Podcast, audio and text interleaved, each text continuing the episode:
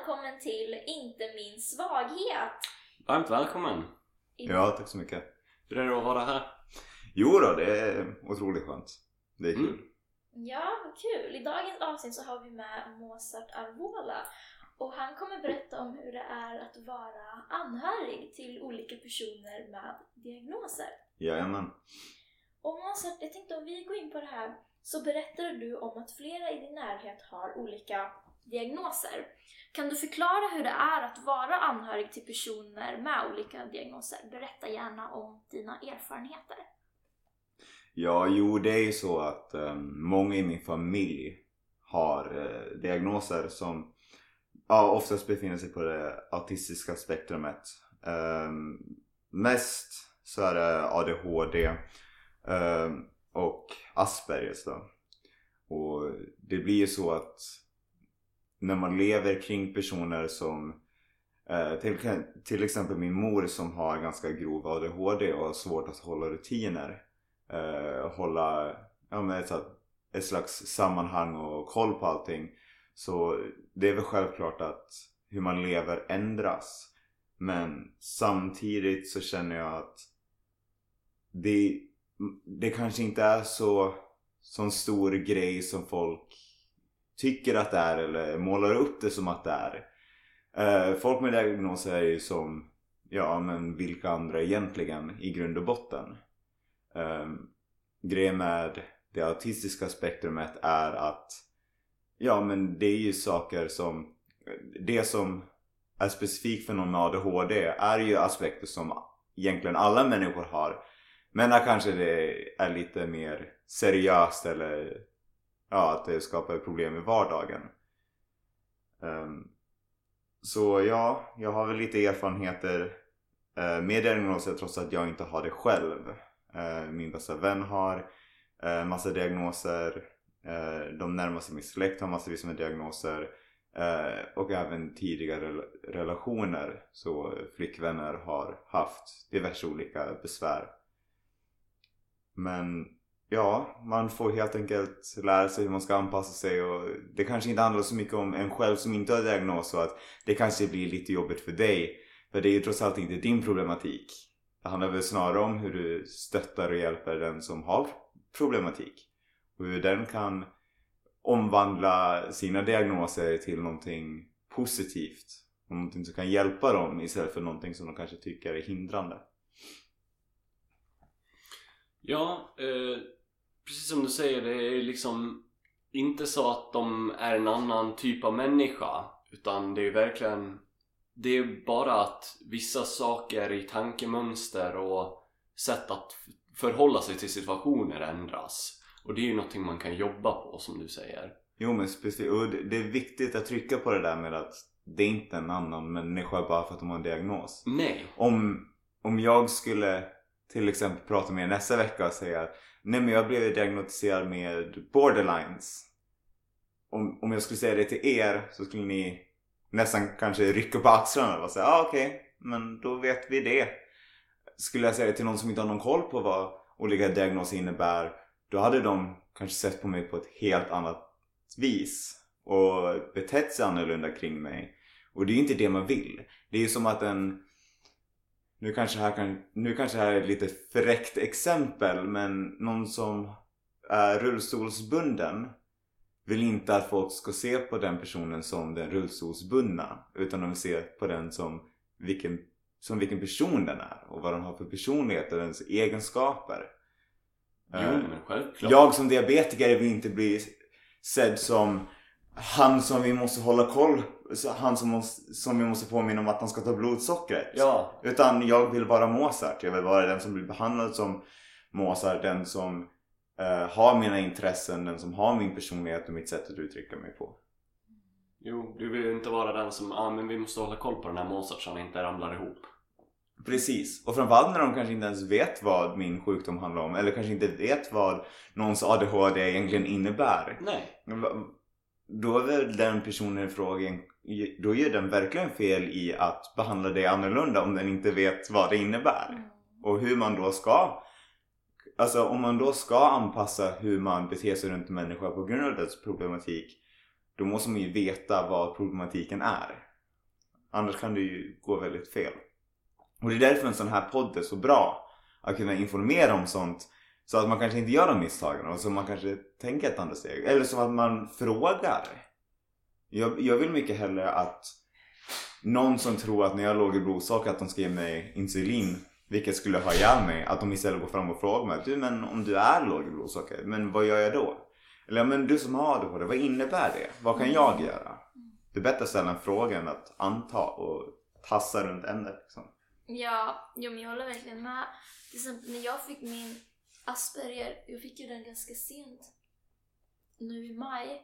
Och då blev jag så himla orolig att mina vänner skulle se annorlunda på mig bara för det där. Men man ändras ju inte över en dag liksom. Utan man har ju alltid varit. Nej, det var inte liksom att du inte hade Asperger dagen innan. Ja. Du, du fick diagnosen. Du, du har ju haft det väldigt länge liksom. Ja. Om kanske inte hela livet. Viss, ju- Vissa diagnoser såklart, det kommer ju, brukar ju komma in i en viss ålder eller i vissa situationer. Det finns saker som kan trigga det. Men det går ju fortfarande inte över en dag. Nej. Ja, men det är liksom, det är ju alltid där men det kommer ju en viss tid då det framstår. Jo, Ibland precis. ligger det ju liksom med inga klara mönster. Nej. Ja. Och för tjejer visas det, eller de har sagt att tjejer med autism visas det lite tydligare. Mhm. Har jag fått höra. Det visste inte jag. Nej. Ja, jag fick höra det av min psykolog. Eh, sen, ehm, jag tänkte på det som du pratade om med stöd. Mm. Eh, många eh, vet inte hur man, ska, hur man ska vara ett bra stöd för en person med diagnos. Till exempel, låt oss säga en kompis, eh, ja men typ någons kompis som blir diagnostiserad för första gången eller sådär, hur man kan hur man kan göra, hur man kan vara och så. Så vilka tips skulle du vilja ge till någon som vill vara ett bra stöd för en person med diagnos? För det första, jag är inte så stor grej av det. Det är nog bland det värsta man kan göra. För att alltså, det, jag har pratat mycket med bland annat min syster om det här. Just angående om att alla i min närhet vet att jag förmodligen har någon diagnos men att det finns ingen idé att egentligen göra någon screening för någonting. För det hindrar inte min vardag. Um, och då har vi pratat om det här äh, vad som är fördelen med att få en få, få sin diagnos på papper eller att ha problematiken utan en diagnos till exempel. Och då, för vissa så kan det vara skönt att få en klarhet på att ja, men, jag har den här diagnosen, nu vet jag vad det är, tack gode gud. För vissa kan det vara så här, ja men det är inget fel på mig, det finns en logisk förklaring.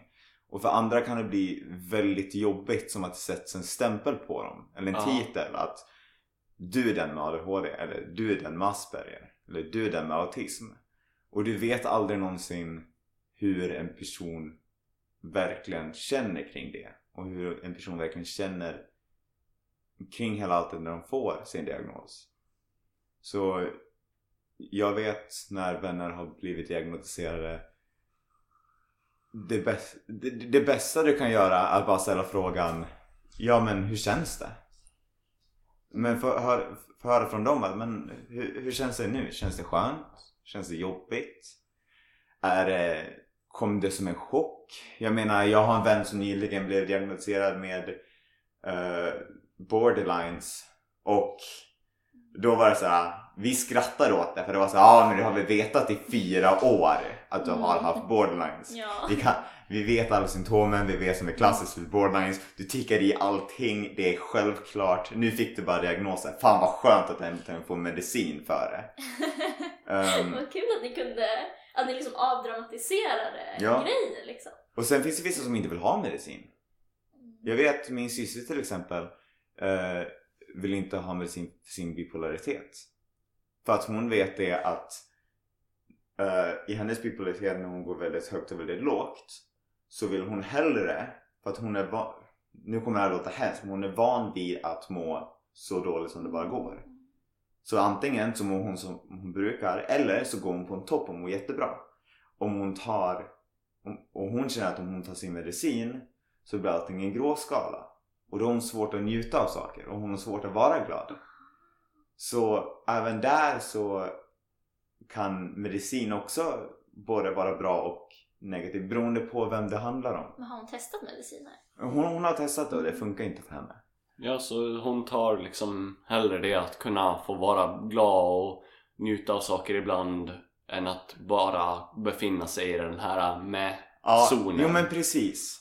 Hellre toppar och dalar än ligga i en jämn nivå vid horisonten liksom. Ja, eh, faktiskt jag har ett exempel på det här. Jag eh, gick ju länge på medicin för min ADHD men den gjorde ju mig så sjukt deprimerad. Ja. Eh, hela världen typ tappade färg och det var ju skitjobbigt. Men jag behövde också den där för jag kunde inte hantera mig själv annars. Och eh, till slut så bestämde jag mig för att, vet, vet du vad? Nu slutar jag. Ingen mer medicin och så började jag träna på taktiker och undvika att saker sker ändå. Så nu Precis. har ju jag ingen medicin mer och jag har liksom övat. Och som anhörig där är det viktigt att tänka på det att um, Som att dra min diabetes som exempel. Folk tror att de är jättestöttande och att de är världens bästa anhöriga när de kommer till mig och ber om att kolla blodsockret varje 20-30 minuter. Jag avskyr det. För det första så signalerar det att de inte tror på att jag kan hantera min sjukdom själv. Eh, för det andra så lägger det bara någon stress på mig. För jag, vet, för jag vet att när den personen kommer komma fram till mig nästa gång och öppnar munnen kommer de inte fråga hur jag mår. De kommer inte fråga vad jag har gjort idag. Det de kommer fråga är Har du kollat blodsockret? Och då, han, då blir det att hela min relation med den personen handlar om min sjukdom. Och det är förståeligt. Det är jättelätt som anhörig att bli orolig. Jo, Framförallt när det gäller allvarliga diagnoser eller sjukdomar. Det är väl självklart att jag är orolig för min bästa vän när han hamnar i sin hypomani eller vad det nu må vara. Men jag vet också det att han är stark, han är tuff, han kommer inte dö, han kommer klara det. Eh, Jag är med och det är jätteviktigt att jag kan vara med och om jag märker att han börjar missa varningstecken för att hypomanin, äh, hypomanin börjar så kan jag vara säga Du, du har precis nynnat på samma trudelutt i 45 minuter. Kan du, börjar du kanske bli lite hypomanisk? Om man då säger nej eller så här, oh fan det kanske jag blir. Ja men då har jag i alla fall lagt in en liten notis. Förbigående i ett samtal. Men jag pratar inte bara om det. Jag sitter inte och pressar honom. Jag, för att det jag skulle göra i så fall är att jag bara påminner honom om hans diagnos eller hans sjukdom om och om och om igen. Mm. Och, och, och det vet jag som diabetiker, jag vill ju vara som vem som helst annan. Jag vill kunna gå till Ica, köpa en chipspåse, slita upp den och trycka in mig hela utan att ta insulin och oroa mig med mitt blodsocker under hela dagen. Visst, jag kan inte det. Men jag skulle göra vad som helst för att bara slippa känna mig sjuk. Och jag menar, visst, det, det finns jättebra sätt att hantera ens diagnoser. Det finns jättebra sätt att underlätta för ens diagnoser och göra till något positivt. Men, och rätta mig om jag har fel. Men jag slår vad om man kanske har tänkt att Fan vad jag skulle bara vilja slippa det här. Ja, Eh, Jag har faktiskt haft de tankarna förut för länge sedan. Mm. Men eh, det är någonting jag har gått ifrån väldigt hårt och faktiskt liksom stött bort och avskytt i mig själv att jag har tänkt själv att nej men jag önskar att det inte hade varit så här utan nej jag, jag är stolt Ja. över att det är så här. Jag skiter i vad, vad som kommer dåligt av det här. Visst det kom dåligt av det här men jag har jobbat på det. Ja, och man, det, det, alltså, det finns alltid två sidor på myntet. Mm. I vilken situation befinner dig i kommer du alltid få någonting negativt av- utav det. Men du kommer Ja. också alltid få någonting positivt utav det. Och att komma till det steget där du är och känner att jag är stolt och du kanske till och med känner att men jag vill ha den här diagnosen. För Den gör den till, till mig. Ja, och, Och- det är precis så jag känner. Ja, och du är som ingen annan. Och om det är någonting som hjälper dig att bli jävligt unik, då är det din diagnos. Och som man hör, det är dit du vill att dina vänner ska vara. Mm. Du vill ju att folk ska hamna i det läget. Ja, man är stolt över liksom det man har för du kan ju inte göra någonting åt det direkt. Alltså, du förstår hur jag menar med att inte kunna göra någonting åt det. Absolut, absolut. Det är ingenting du kan önska bort. Och, och det är som när jag pratade med min bästa vän om det här för några dagar sedan. Så jag, jag frågade honom. För att jag vet att jag har varit en väldigt bra stöttning för honom. Och att jag kanske hanterar hans problematik betydligt bättre än vad hans familj gör. hans familj ringer honom 15 gånger per dag för att kolla så att han inte har dött. Gud. Det är inte riktigt rätt väg att gå. Nej, man kanske känner sig liksom... Ja, det blir lite svårt att komma ifrån det där tänket utan man blir Ja. liksom konstant påmind. Alltså, hörru du, kom ihåg att du har de här diagnoserna. Och... Precis.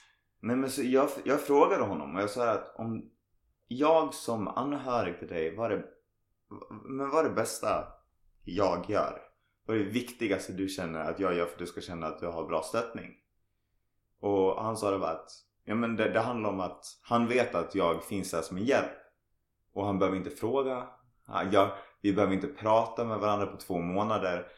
Uh, han vet att om någonting händer, då får inte jag panik. Utan jag bara finns där som hjälp. Och jag kan säga det att det finns många gånger jag har fått panik. Det finns gånger som jag har stått där försökt få tag på någon som kan åka till Säter för att akut lägga in honom för att han tappar grepp om verkligheten. Uh, och det är jävligt obehagligt. Och, och det, det, det kommer man inte ifrån. Och så är det med allting. Det är, fråga bara folk som, har, som anhöriga till folk som har epilepsi. De får panik när någon får en epilepsiattack. Framförallt när man bryr sig jävligt mycket om den människan. Och så är det alltid, så fort någon har en sjukdom eller en problematik som går riktigt snett helt plötsligt. Då blir man orolig. Mm. Och det, ja det är bra att du blir orolig. Om ni inte hade blivit orolig. Självklart ska man vara orolig. Om man inte blir orolig när ens vän tappar grepp om verkligheten, då har, den, då har du problem. Då är det du som har problemet. Men det gäller då att trots att sånt händer inte behandla människan som en bebis. Inte Nej. behandla människan som att den är hjälplös. Jätteviktigt. För att om, och om du visar att du får panik och om du får mer panik än vad de får, de kommer inte känna sig trygga. Om nu är det också ett dåligt, eller ett ganska grovt exempel. Men om du skulle befinna dig i ett krig och alla runt omkring dig som är på din sida får panik och inte vet vad de ska göra. Du känner dig inte trygg. Då, då kommer de som är närmast dig och dina vänner få dig att känna mindre trygg än vad fienderna gör. Och det blir samma sak här. För att om jag skulle få panik, då kan inte jag ta hand om honom. Och om han inte känner att jag kan, skulle kunna ta hand om honom om någonting händer, ja, då kommer det bara bli värre. Så man får helt enkelt bara bita ihop, se till så sakerna blir lösta och bara behålla lugnet. Och det är som i alla situationer. Försök bara återställa allting till en normal nivå. Till en vardaglig nivå. Det är väl bara det alla vill. Alla vill bara ha en vanlig vardag utan kaos. Ja. Och när det blir kaos, försök återställa till den vanliga vardagen. Det, det är egentligen inte så svårt i sig att vara anhörig till någon med diagnoser och hjälpa till. Det svåra är att själv inte ha panik över det. Och att inte övertänka. Det är så, bara sluta tänk! Bara var där, gör och behandla dem som vilken annan människa som helst. Om någon skulle komma fram till henne och säga Ah nej, eh, jag har blivit dumpad. Ja, då, då behandlar inte du det som det är hela världen. Och att hela världen kommer explodera och den personen kommer dö. Nej, då är du resonabel. Bara se till att den personen är lycklig. Varför ska jag inte göra samma sak med någon som bara har en diagnos? Ja. Ja, Men liksom, um, tråkigt att höra. Skulle du vilja gå typ ta en fika eller någonting? ja Precis. liksom någonting litet för att liksom få den människan på andra tankar. Och man, man kan dra tillbaka det som när folk blir diagnostiserade. Så när min polare säger ah, jag blivit diagnostiserad med borderlines. Jag bara ah, okej, hur känns det? Jag bara, ja, vi båda förväntar väl oss det. Ja, känns det jobbigt? Ja, lite grann. Jag bara okej,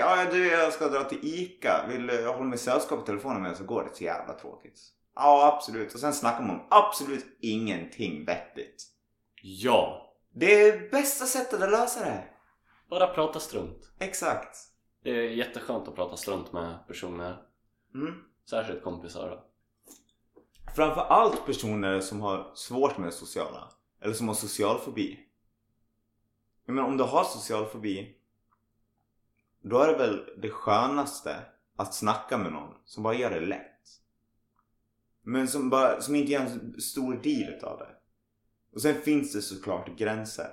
Och det kommer också så här. Jag har pushat min polare väldigt mycket till att göra saker som han inte ville. Jag hade en februari månad där om han inte sa han har också grov social fobi. Om han inte sa hej till minst tre, perso- tre främlingar om dagen. Då var han tvungen att i slutet av februari ge mig 10 spänn för varje dag han inte gjorde det. Och det är så ja. Vissa dagar funkar det bara inte. Och så är det. Och jag skulle aldrig, jag skulle aldrig någonsin såhär, tvinga honom att gå och snacka med främlingar. När jag ser att den här dagen är hans mående och då är allting bara jävligt tufft. Det finns alltid gränser. Mm. Men om han kommer och säger Ja men det känns, li- det känns lite jobbigt idag. Nej men skit i det. Bit ihop, gör det. Och, bara, och sen bara jag säga. Gör inte för att du har social fobi. Gör inte för att bli av med den. Gör det inte för dig själv. Gör det inte för mig. Gör det bara för att jag vet att du är snål nog så att du inte vill betala mig. Och det är inte ens att han inte ens vill bli av med pengarna. Han vill bara inte att jag ska få pengarna. Och det vet jag är motivation nog för att han ska göra det. Och då helt plötsligt så hjälper man någon med social fobi. Men de tänker inte ens på att det är på grund av social fobi. Nej. Och då blir det så mycket lättare. Det är ju liksom en väldigt smart grej för även om man inte ska pusha folk för mycket så är det ju ändå viktigt att pusha folk för annars utvecklas man inte. Nej men precis. Och, menar, och självklart, det finns gånger då saker går snett. Det finns gånger då du ska vara lite rolig, oavsett om det handlar om en diagnos eller inte. Eller du ska pusha någon lite och sen kanske råkade pusha dem lite för mycket eller så gick någonting överstyr. Eller du sa ett, ett exempel, du sa ett skämt som bara inte gick hem eller det var för grovt. Och då får man vara sådär då får man svälja sin stolthet och bara såhär shit, fuckar upp, ber om ursäkt. Um, vi löser det så att allting, så att ingenting går över gränsen, så att alla mår bra. Och sen så får vi, får vi bara se till så att vi förstår att ingenting illa var menat. Men man kommer alltid göra misstag. Men hur många misstag har inte jag gjort med min egna sjukdom? Hur många misstag har inte jag gjort med mina vänrelationer och gällande mina diagnoser? Ja, så då är det väl självklart att dina vänner kommer också göra misstag gentemot dig. Självklart. Det är sånt som händer. Men man får vara mogen och hantera det på ett, på ett bra sätt. Det gäller ju att liksom ta ansvar för att man gjorde någonting och så får man liksom se vad man lär sig av det. Ja, ja så här, nyckeln där är gör ingenting som du inte kan stå för. Nej, Om, så här, om du ska göra någonting och du inte kan hantera det när det går snett, då ska du inte göra det alls.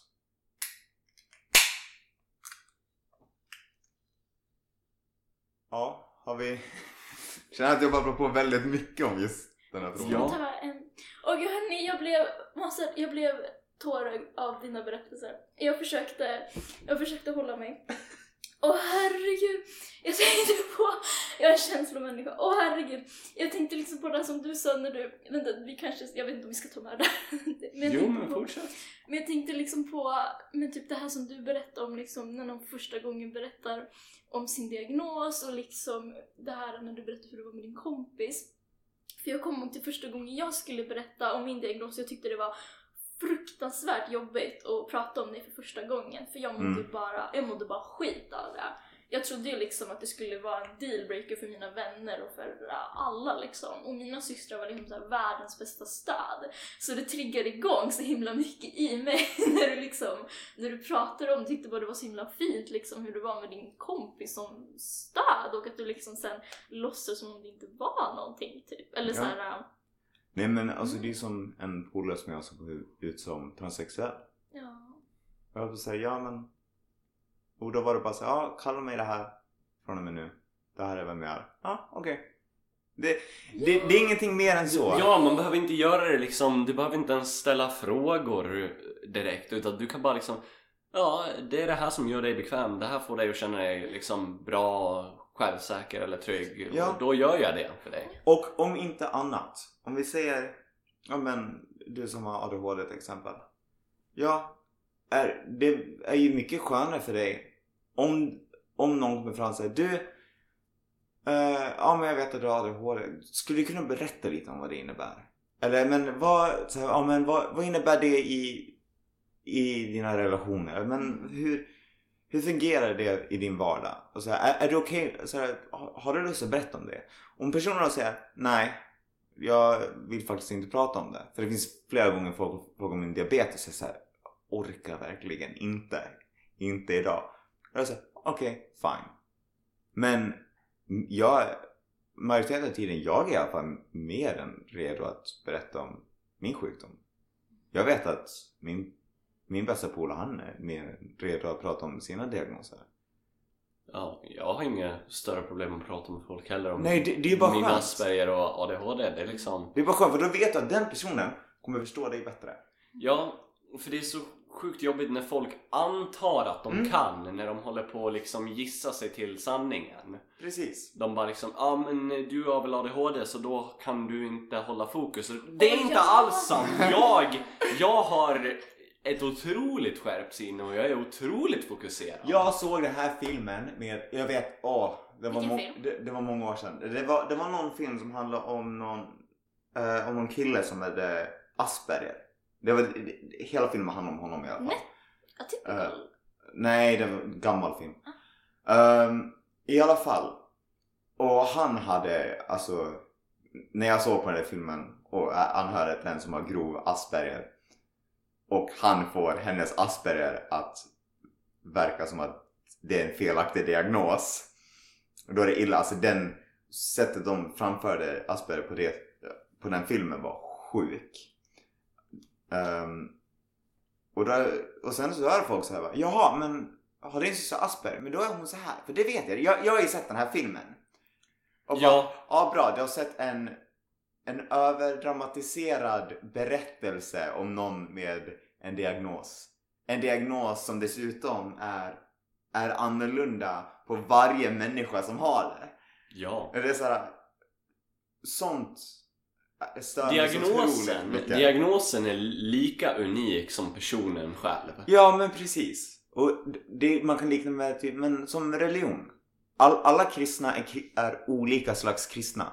Ja, För att alla tar till sig en religion på olika sätt. alla ser det på ett annat Ja. sätt. Alla har en, en annan synvinkel och alla som har diagnoser oavsett om du radar upp tusen personer med ADHD så kommer deras ADHD inte vara likadan. Nej. Radar du upp tusen diabetiker kommer deras diabetes inte vara likadan. Radar du upp tusen personer som inte har någon sjukdom eller diagnos alls kommer de inte vara likadan. Och så kommer det alltid vara. Ja, exakt. Men du, jag är så nyfiken. Hur blev det med den här 30 dagars eh, utmaningen med din kompis? Ja, det gick inte så bra. Jag fick inte pengarna i alla fall. Och han sket i att göra det. Men det funkar sådär. Men han sa hej någon, någon dag? Ja, faktiskt. Mm. Det, det hände. Det hände. Och jag tror nog att det är lite kul för han är så otroligt introvert. Jag är egentligen också väldigt introvert. Ja, jag, jag, jag är den mest extroverta introverten som existerar. Definitionen på extrovert och introvert är liksom hur man samlar energi igen. Mm.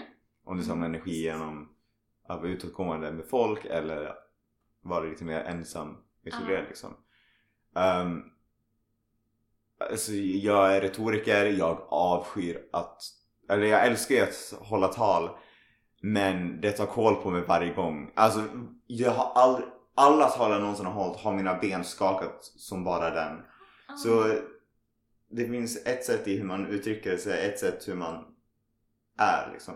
Och min, min extroverta del har nog tvingat honom att vara lite mer framåt. Mm. Um, och det funkar inte alltid. Nej. Och det är viktigt att veta det. Framförallt med någon som har till exempel social fobi. Mm. Um, du kan tjata på dem 45 gånger Mm. inom en kvart på att de ska följa med dig på en fest. Och de kanske inte vill det. Och ibland så kan du tjata på dem 45 gånger på en kvart om att de ska få med på en fest. För att de vill det men de tycker att det är jobbigt och till slut så följer de med och det blir någonting positivt. Och där blir det också att du, du måste lära dig att läsa av personen i fråga. Jag kan inte jag har levt med många människor som har ADHD det betyder inte att jag, om jag träffar en ny människa med ADHD så vet jag så där fungerar du, jag vet hur jag ska hjälpa dig nu. Nej, du måste lära känna personen. Du måste, du måste kunna läsa av dem. De- Du måste veta hur de mår, om diagnosen kommer hindra eller om det går att pusha dem igenom det just den här situationen. Sånt, allt sånt måste kunna läsa av själv utan de säger någonting helst.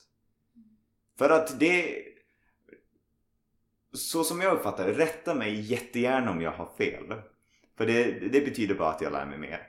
Um, men ibland så känns det som att om man har en diagnos så är det kanske lite svårt att själv veta hur den fungerar, vad du vill, om den hindrar eller inte.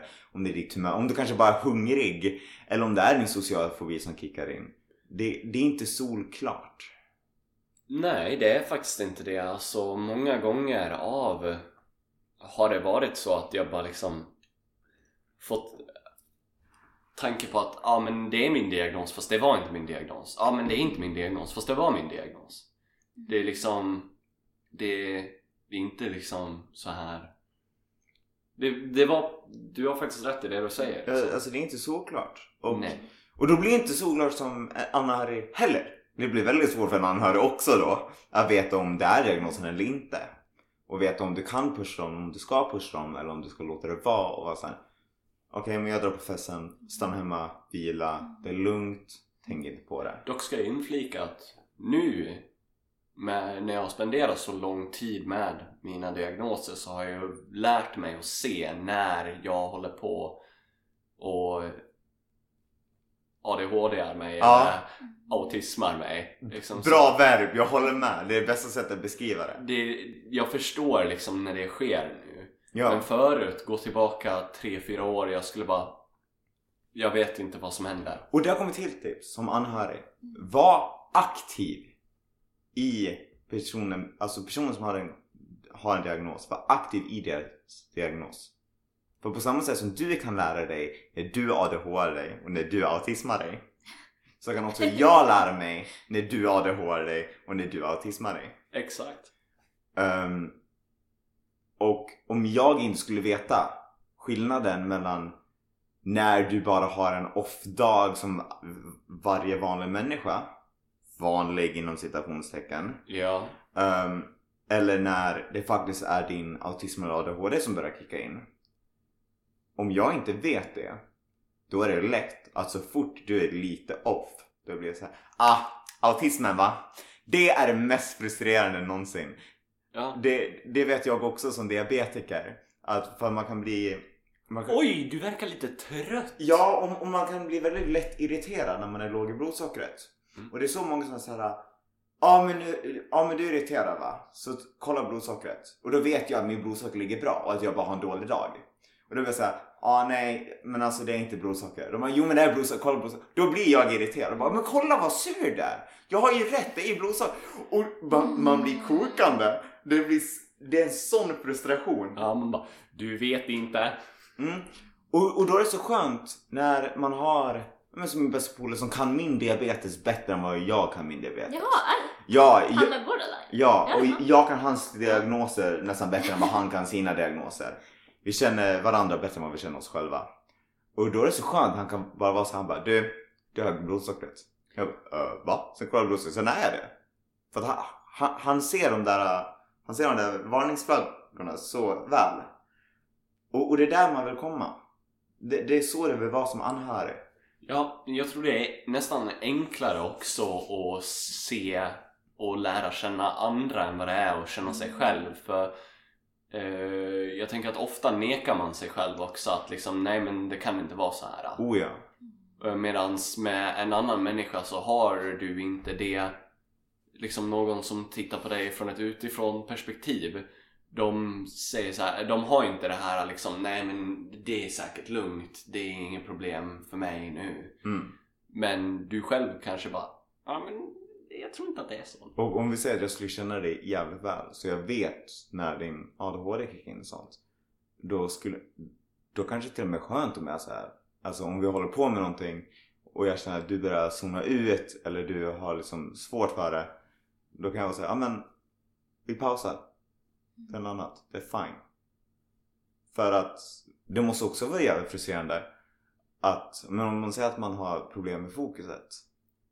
Att sitta där och veta att du måste fokusera på det här men det går inte. Åh, den är jättejobbig. Och sen, Ja. och sen sitter du fast i den situationen. Och då kan det vara skönt att någon bara så här, petar ur dig. Så du inte har att någonting att Det fokusera är lugnt för man vill ju själv typ rälsa in sig på att det här måste jag fokusera Mm. på så jag ska fokusera på det här. Man- men man kan inte. Man vill så gärna. ja, trots och, att man vet och då nekar man sig själv för man vet vad som går men man bara nej. Precis. Och då är det skönt om någon säger du, kom. ja, Vi, vi går ut på en promenad eller gör någonting annat. Vi, precis. vi spelar någonting. Oh ja, det har jag definitivt med om. Så jag, det, men, men det är så härligt för att det är så skönt när jag kan höra folk med diagnoser förklara någonting och då får jag direkt upp en bild i huvudet exakt hur jag skulle göra med en anhörig som har liknande problematik. Att det bara efter ett tag när man är van vid det och när man är tillräckligt insatt i någons problematik och någons diagnoser det bara klickar, du, du behöver inte fundera på det. Som med min bästa jag behöver inte fundera längre på hur jag ska göra för att hjälpa honom. Jag gör det automatiskt. Det är en vana. Det bara finns där.